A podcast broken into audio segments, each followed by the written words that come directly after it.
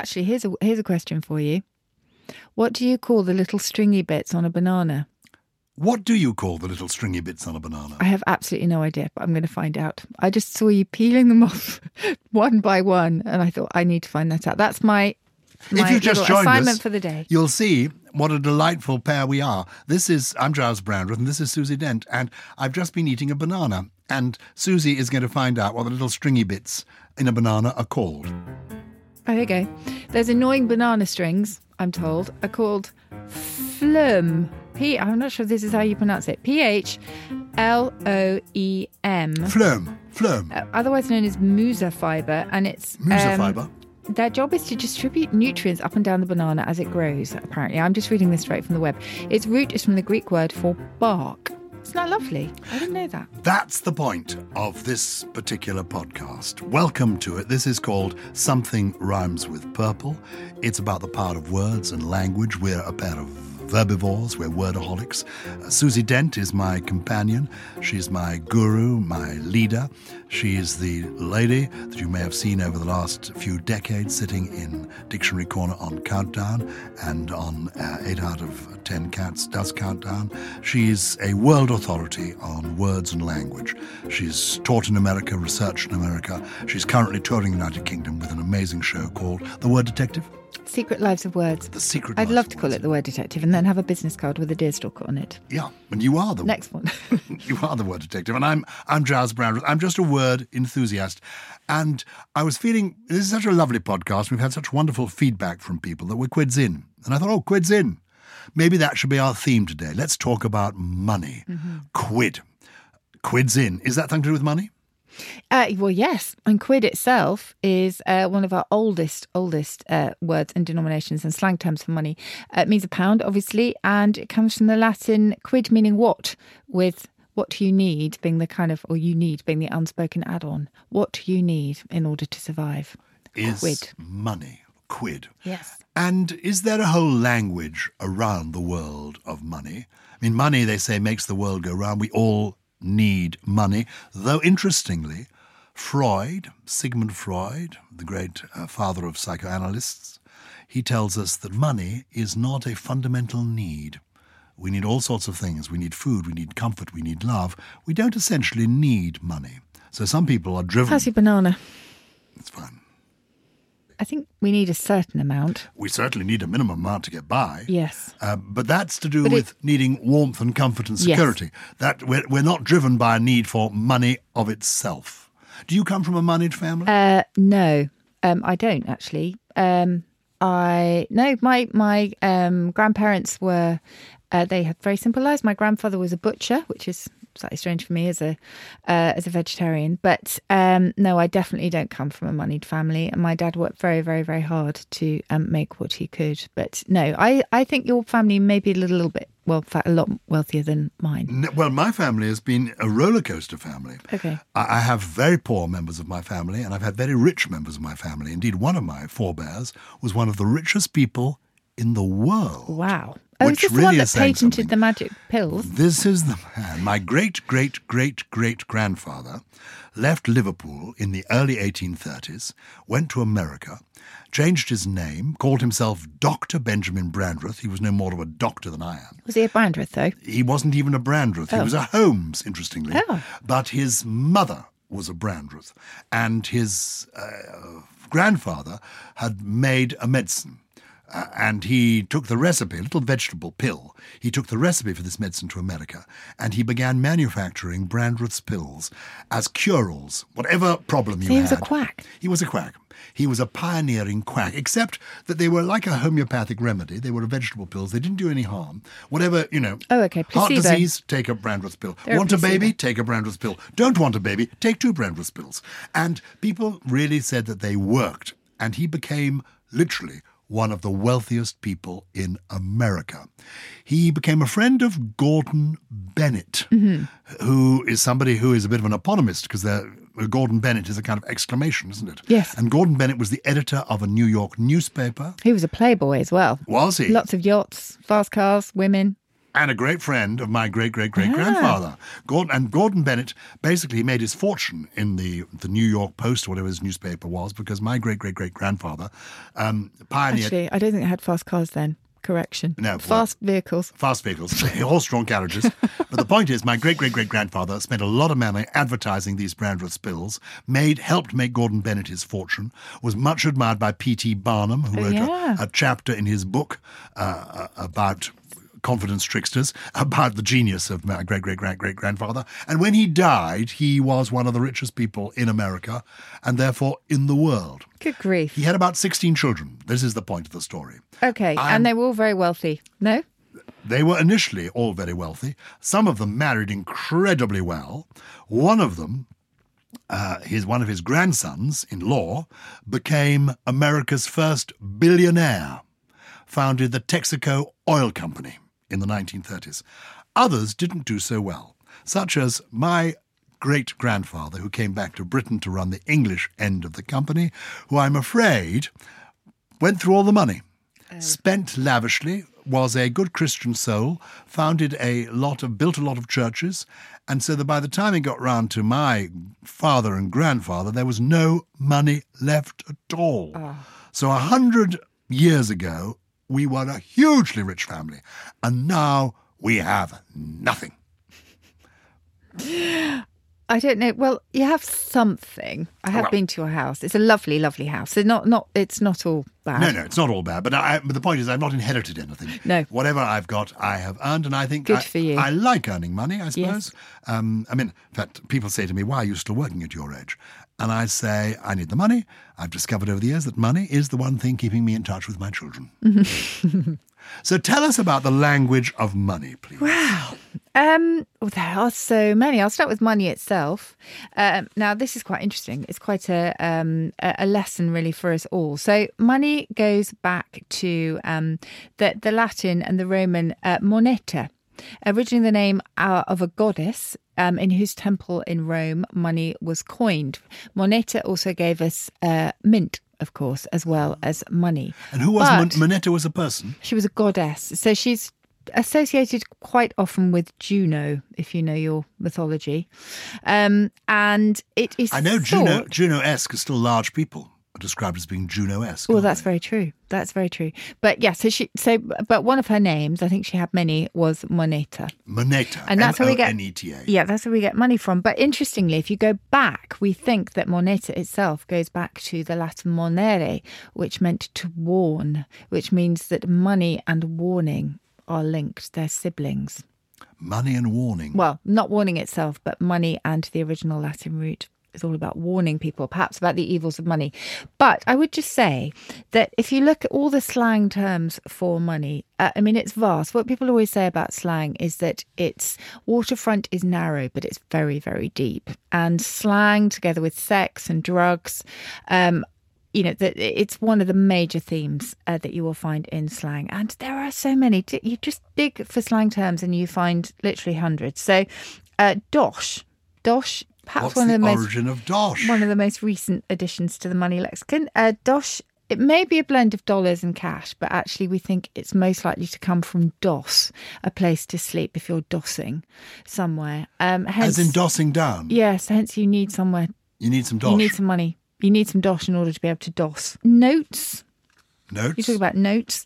well, Um, notes are made of notes. When when did the, Of when did the note come into? 1600s, but it was short for a promissory note. In other words, ah. you promised to pay a particular sum at a particular time. As it says on the note to this day, I promise to be the bearer the sum Exactly. of. It- Exactly. it is a promise. That's the piece of paper is an undertaking. Exactly. That was a promissory note, and that's so it's a note. It's a note. Cash goes back even further. 15th century, a cash was a merchant's chest or money box, and then it was transferred to the contents thereof. Um, and if you go to the denominations, so if you're talking about fivers or we've mentioned quid, etc., tenors, etc., um, sometimes those go back centuries as well. Hold on. So a quid is a pound, A fiver It's a pound. is a fiver a dollar. A fiver is uh, well, five pound note for us. Um, the dollar. Oh gosh, look at the dollar. If you look at the um, uh, the slang thesaurus for the dollar, you'll find lots of green vegetables because, of course, after Abraham Lincoln coined the dollar, uh, it was green, and so it was known as the greenback for quite a long time. Oh, forgive me. Where does the dollar come from? Well, it's interesting because it was the English name for the German Thaler, which was a large silver coin um, that was used in the German states around the 16th century. And then um, it made its way to this, I think it was the name for the piece of eight uh, or the peso, which um, was used in the British American colonies. And then it went on to become the standard unit of, here we go, gold and silver coinage of the USA. This was in 1782. Uh, where Thomas Jefferson says the unit or Spanish dollar is a known coin and the most familiar of all to the mind of the people. It is already adopted from south to north. So it had a huge journey before it came into um, into America, but it all started in the German states as the thaler. So that's how we get the dollar. That's how we get the dollar. So it was, I think, short for Joachimsthaler. So it was the um, the coin of Joachimsthal, which was in Bohemia at the time. And the reason that there's so much slang around money is because, like sex, it's fundamental. We all we all need money. It's a staple of life, which is why you will find so many terms for money linked to food stuff. So we talk about bread, obviously, we talk about dough. Um, it's also the sweetener of life. So you'll, you'll hear it talked about as jam, uh, cake for some people, or biscuit. Um, so and uh, how it's far back does, likened to food. How, how far back does this go? I mean, I need I need more dough, meaning I need more money. Uh, dough as money is probably. I'm going to check this in um, for for um, everyone listening. I basically I can't live without the Oxford English Dictionary. I have it on my phone. I carry it around with me in a in an online sense. Um, it's the best thing in the entire world. Um, and I'm now looking up dough to see when it was first. It's the first record that we have to do with money. Keep talking, Giles. So this is a very long entry. I find money totally uninteresting, but I've been free of money, of thinking about money for some years, because uh, some years ago, when I became an MP, my wife saw that we were spending more than I was earning because I was a full time MP. And I'd been earning more when I wasn't an MP and suddenly became an MP. And I think when I became an MP, MPs were paid something like £37,000 a year. And um, we found we were running out of money. And my wife said to me, "We are you are steering the ship of state that is the Brandreth family and finances towards the rocks, Oh dear. you turnip." And she said, "I'm going to have to do something about this." So my wife literally took from me our checkbook. We had a checkbook in those days, the credit cards and everything, confiscated them, and took over the family finances. Good for Michelle. And from that day, in the early 1990s to this, I have had nothing to do with the family finance. And she has sorted out everything. This has freed me up incredibly. I don't know, literally, I don't know how much I earn. I do lots of, you know, I'm busy all the time, so I know I'm earning money. And it goes into her account. Uh, she sorts it, she pays the VAT, she pays the tax, and she pays all the bills. And so I'm a totally free person, lovely. I- it- which is lovely. and quite she- liberating. It's liberating. The only thing, the only downside is that I can't give her a present without her knowing exactly how much it's cost. I literally can't. Yeah. Because she gives me, I have a little bit of cash, which she gives me, you know, a, a tenner. Uh, and I do have a, a credit card for emergency use, but it's her credit card. Good grief. Yeah, You are a kept man. So I'm totally a kept person, but it is incredibly liberating.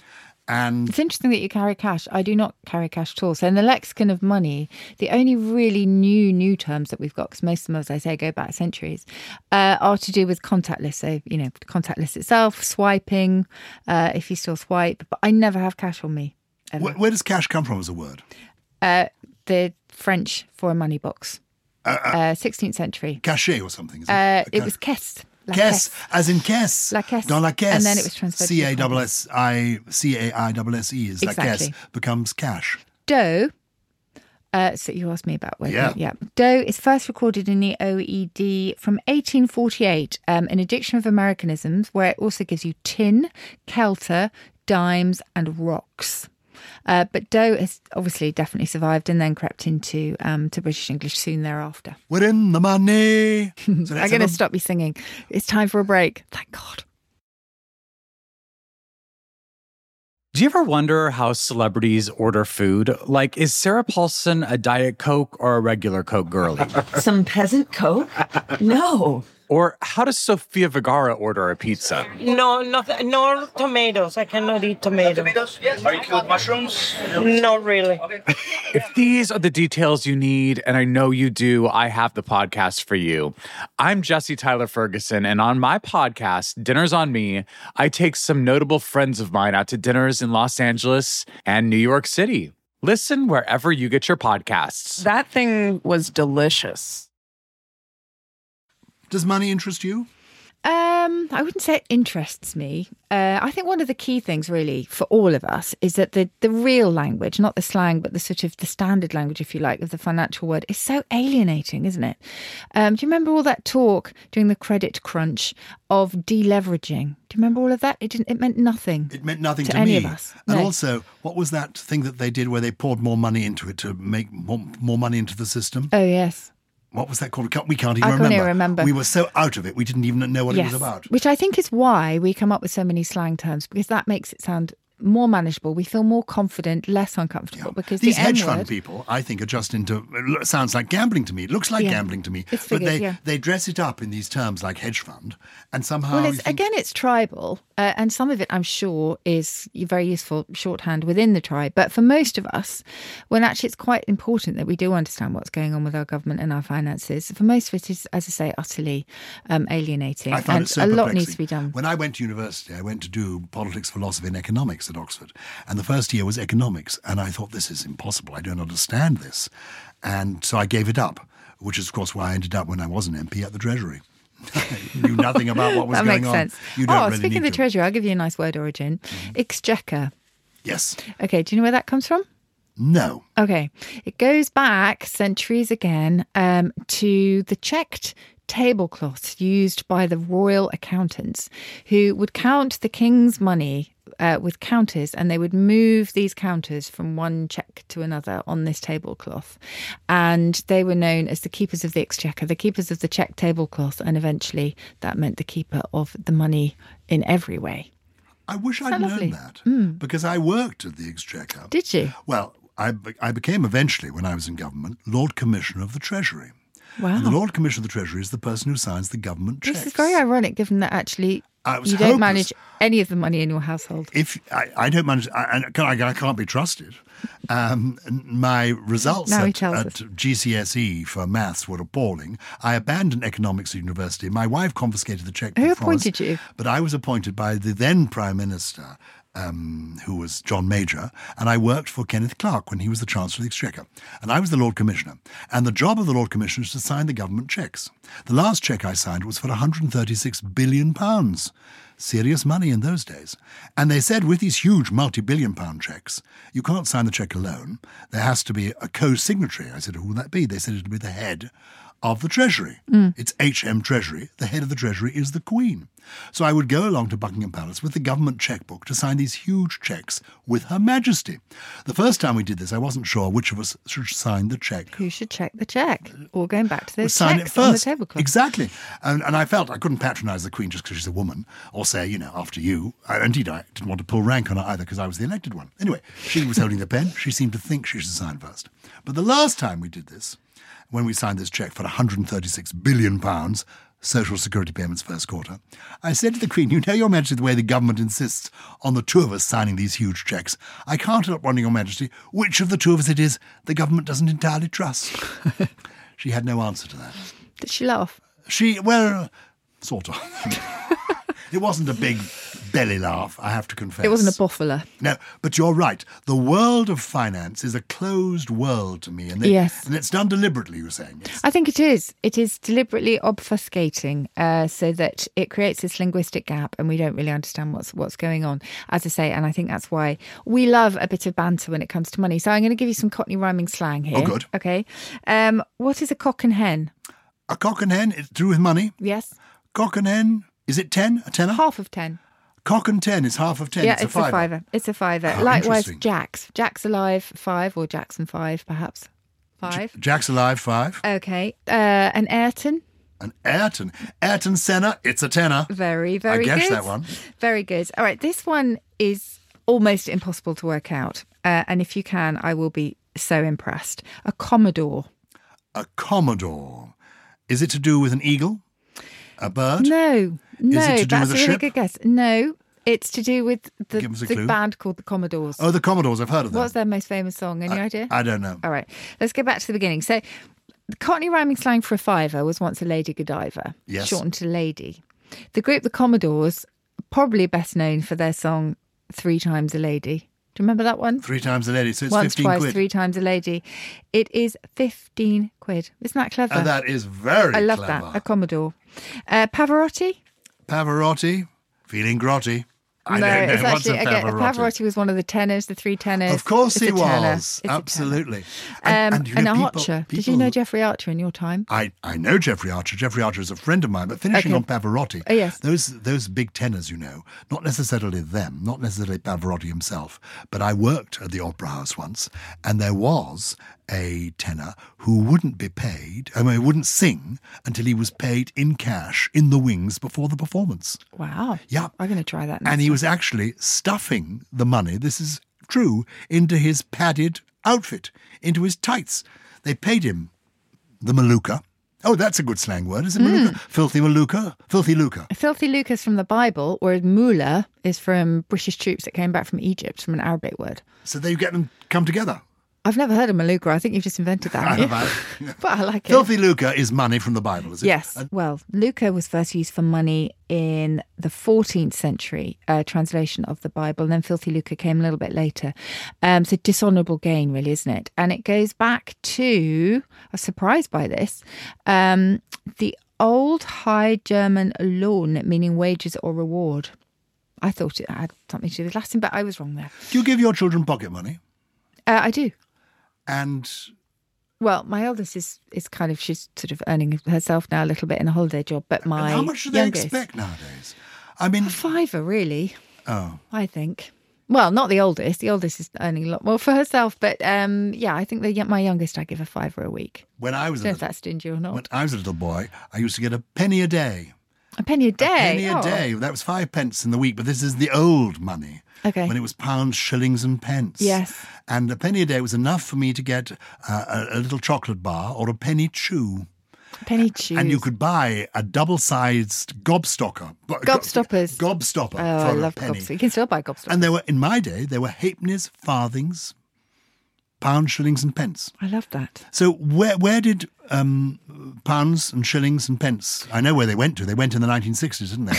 but where were shillings? What were they named after? Okay, that's so- German again, isn't it? Shilling is um oh they're all so old. Um shilling was first applied to a sovereign, um, I think, and uh in in certainly in modern terms, but it says it's from the Norman conquest, um, originally. And uh, it's linked to a Viking word, so very, very old. I would say shilling. I Do you know what? A, do you know, Susie, what a guinea is? No, pound is quite interesting. I'll come back to that in a minute. Guinea, no, tell me. You don't know what a guinea is, well, I know it's a unit of currency. But that's amazing. It just shows you the difference in a generation, how quickly things Well, can it says change. an English gold coin, not coined since 1813, Joseph. No. Not that old. But interestingly, when I first worked for the BBC, which is, I agree, 50 years ago, you were paid in guineas. No. Yes, you This were. is mentioned in Samuel Pepys's diary. Of course, it's mentioned. Don't be ridiculous. Guineas went on, and indeed, there are races, horse races today, still called the thousand guineas. That's true. Do you know what a guinea is? I can't believe One you pound don't and five pence, apparently. It is a pound and a shilling. There one go. one shilling, which would now be one pound and five pence. and it was coined in Guinea, I'm guessing. And I don't know why it's called. That's what I want. That's what I'm asking you. But since you never heard of it, No. you're supposed to be. The people tune into this, Susie Dent, because they think it's Susie Dent being interrupted by Giles Brandreth. And in fact, I'm meant to interrupt you because you don't know. What is the origin of Guinea? I think it was coined in Guinea, but it ultimately says in the OED, origin unknown. So that does, he doesn't know either. Ah. Well, there we the are. wonderful if the dictionary. OED doesn't know, No. if the OED doesn't know, you are excused. Pound is a nice one. I'll quickly tell you that one. Yes. Pound uh, comes to the ancient Roman libra, of course. You remember scales uh, and the star sign Libra. Uh, and And why the- Libra Pondo was uh, a, Uh, literally a, a pound in weight. So it was a very, very heavy amount of money. And LB eventually became the abbreviation. Libra that's Pondo. why the pound sign, because one of my grandchildren was saying to me the other day, Grandpa, why is the pound sign this letter? Yes. This funny thing. And I said, it is because a pound was Libra. Yes. That is the L for Yes. Libra. Yes. I wasn't sure what the two little lines across it The are. two little lines were to show that it was an abbreviation. That's what they were doing. And Very LB, in terms of, uh, you know, unit of weight, weight. of flour, etc., um, is Libra Pondo. Very good. Apparently, you have a lovely story to tell me about Richard Branson. No, I don't have a lovely story to tell you about Richard Branson, but it is the explanation of why I'm still working at my great age. Okay. Because I had an opportunity that I didn't take up. When I was 17 and at school, I got a letter from Richard Branson, the Richard Branson, who was then 16. And he invited me, he knew about me. We'd, we'd been corresponding. I was editing my school magazine, and he was editing his school magazine. And that's how we got in touch. And he invited me to come to his parents' flat at Hyde Park Corner. And I went and I met Richard Branson, and we got on reasonably well. We were both young, we were teenagers. And he was, I was thin, he was even thinner. And he mm, seemed to me like a, a monkey, because he couldn't stop moving. He was sort of running around the room all the time, so almost swinging from the chandeliers. And he had long hair, this is the sort of mid 60s, early 60s. And he had this long hair, and he was very thin and wiry, and he was jumping all over the place. And he was saying, Look, we should go into business together, you and me. And he proposed that we start a company together and that we put we, we raised 50 pounds each quite a lot of money in those days and you could you could buy a company off the shelf it's called buying a company off the shelf and it would cost you 100 pounds you'd have half the shares each so the idea was that we would have a business together and it would be a publishing business and i looked at this monkey and i thought to myself i didn't say this you're going nowhere mate you, because he said to me, "We've got to leave school." I said, "We can't leave school." I said, "I'm just doing my A levels." I said, "When you're doing A levels," he said, "I don't want to do A levels." I said, "You've got to do A levels." I said, "I'm going to university." He said, "Don't waste your time going to university. Let's get out. Let's get going." I said, "Richard, you are going nowhere. I am going somewhere. I am going to university." And so, Richard and I parted, and we didn't go into business together 50 50. And occasionally, as I'm disappearing down into the Hammersmith and City line on the Underground, near where I live, his rather attractive Bentley pulls up, and the electric window goes down, and he raises a single finger to me and greets me for old time's sake. That last bit has got to be a bit of embellishment, but No, I love the image. It hasn't. Actually, he's sending me up. We do still know one another. but that's happened to me more than once because I then, when I was at university, I went into business with a, another a friend of mine called Colin Sanders. And flopped. And, well, no. Oh. Well, we went into business together. We each had 50 pounds in the same company. And we put on Sonne Lumiere. Have you heard of son et lumière? Yes. It's got a history lesson in the rain. Yeah. And we killed it. And there's no longer son et lumière in this country. We, we did the last of the, of the Oh, great Sonne beautiful in France. But anyway, it was a French idea and we brought it to Britain. Anyway, he, I, I said to him, we're going nowhere with this business. We're going absolutely nowhere. He made the electric systems to make the lights go up and down to the sound. And so I gave him my 50 pounds of the company. He sold the company For- 70 million pounds. Oh, Isn't that amazing? that is really amazing. Uh, but he was I don't very, have any stories like He was that. very nice. And when I had another business, which also went belly up, lost millions, um, and uh, he very kindly saw I was a bit low. He took me in his private aeroplane for a holiday to Venice. So that's grand. wow. Speaking of grand, Grand Canal. speaking Yes. of grand, what's the origin of the word grand for a thousand? Oh, grand for a thousand is simply because it's big amount of money. Not massively interesting, that one. Oh, okay. Well, what's what? We always end with our three words. Susie Dent's trio. Are they going to be financially linked? Uh, well, one of them is financial, but then I thought I'd, I'd give us a rest if, if our pockets are, are not feeling full of shrapnel, which is something I, I found out quite recently. We call coins loose change shrapnel, or at least some people do, Oh, yeah. because apparently British troops used to collect shrapnel as souvenirs from the trenches and put them in their pocket and they jangled around just like coins. I learnt that quite recently. All right, the first one is something that none of us, apart from Richard Branson, are ever likely to use, but it's nice anyway. A marigold is a million pounds. Wow. Marigold gold, um, basically until the 19th century, coins rather than notes were the norm. And so their colour was all important when it came to naming them. So you will find coins called gingerbread, yellow boys, canaries, goldfinch, all these slang terms for various denominations. And marigold is now used specifically for one million pounds. But as I say, who's going to need that? You mentioned Archer earlier, but you didn't tell me why. Oh yes, Archer. Uh, well, please, please apologise to your friend Jeffrey, but that's a reference to his libel case because it's two thousand pounds, which is apparently the amount that he allegedly offered as a bribe. That was the basis of the case. So It's- And it became known as an Archer. yes, People sometimes refer to um, a Darwin. What's that? ten pound note. Oh, Just because, he, was featured on on it. pound Yes, note. you'll find that quite often actually. Because Should we get to my trio of words? Yeah, I'm sorry. Yes, no, no, it's fine. I've just So- looked at the time. Okay, Um, give me what was the first one so marigold I love marigold for a million. for a million. Yes. Um, okay, this one nothing to do with money at all, uh, but you might need one, I suppose, if you're if you're a bit hard up, and that's a cover slut. A cover slut. A cover slut. Um, now, I have to say that this could be quite useful in my house because I always seem to, if I'm wearing something white, to spill something down myself. Uh, and a cover slut is something that you, an item of clothing that's worn over the top of another in order to hide a stain or a tear or any other kind of blemish. Oh, that's very good. It's the garment that you use to cover. yes, Absolutely. I need that quite a lot. Um, so that's a cover slut. They used to say at certain restaurants that the most exciting and most expensive item on the menu is the tie because you're always spilling your food down the front. Well, there you go. So my my third word is actually linked to that. Caused much hilarity on Twitter. I'll I'll leave this to your imagination. Uh, but to jirble, which is not spelt like the animal, is J I R B L E, is to spill a liquid through unsteady hands. I love it. Uh, and again, that's that accounts for my cover slut usage. Look, this is why people stay tuned for the whole of the podcast because they may have thought, oh, God, is Gyles telling another of his stories? He doesn't even know anything about words at all. They but I do know that there will be the Susie Dent trio at the end, and she has introduced us today to Marigold, which is a million, a cover slut, which is what she never is because I've never seen anybody eat more daintily. But if she did spill No, food I'm down not the cover front, slut. It's the clothing that's Oh, the clothing top. is But the you cover can call me a cover slut. I you won't call you a cover slut. you would make a brilliant cover girl because you're so beautiful, but you are no way a cover slut. A cover slut is the garment that might well result if you jirbled. And Yes. jirbling is spilling liquid through unsteady hands.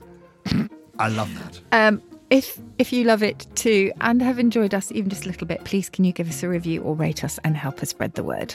Yeah, this is Something Rhymes with Purple, and it's a Something Else production, produced by Paul Smith, with additional production from Russell Finch, Steve Ackerman, and Josh Gibbs, and your friend. What's he called? He's called Gulliver, and I looked up on on because he at his request he asked me to look up the origin of the name Gulliver. We all know Jonathan Swift, obviously Gulliver's Travels, but it goes back to a French word meaning glutton. You like your food. We He's love our nodding. food. We love getting together, and we'll be together soon on another of these podcasts. And if you want to communicate with us, I'm on Twitter at GylesB1, G Y L E S B1. And where are you on Twitter? I am on Susie underscore Dent. Ah, I'm just going to put on a new cover slut.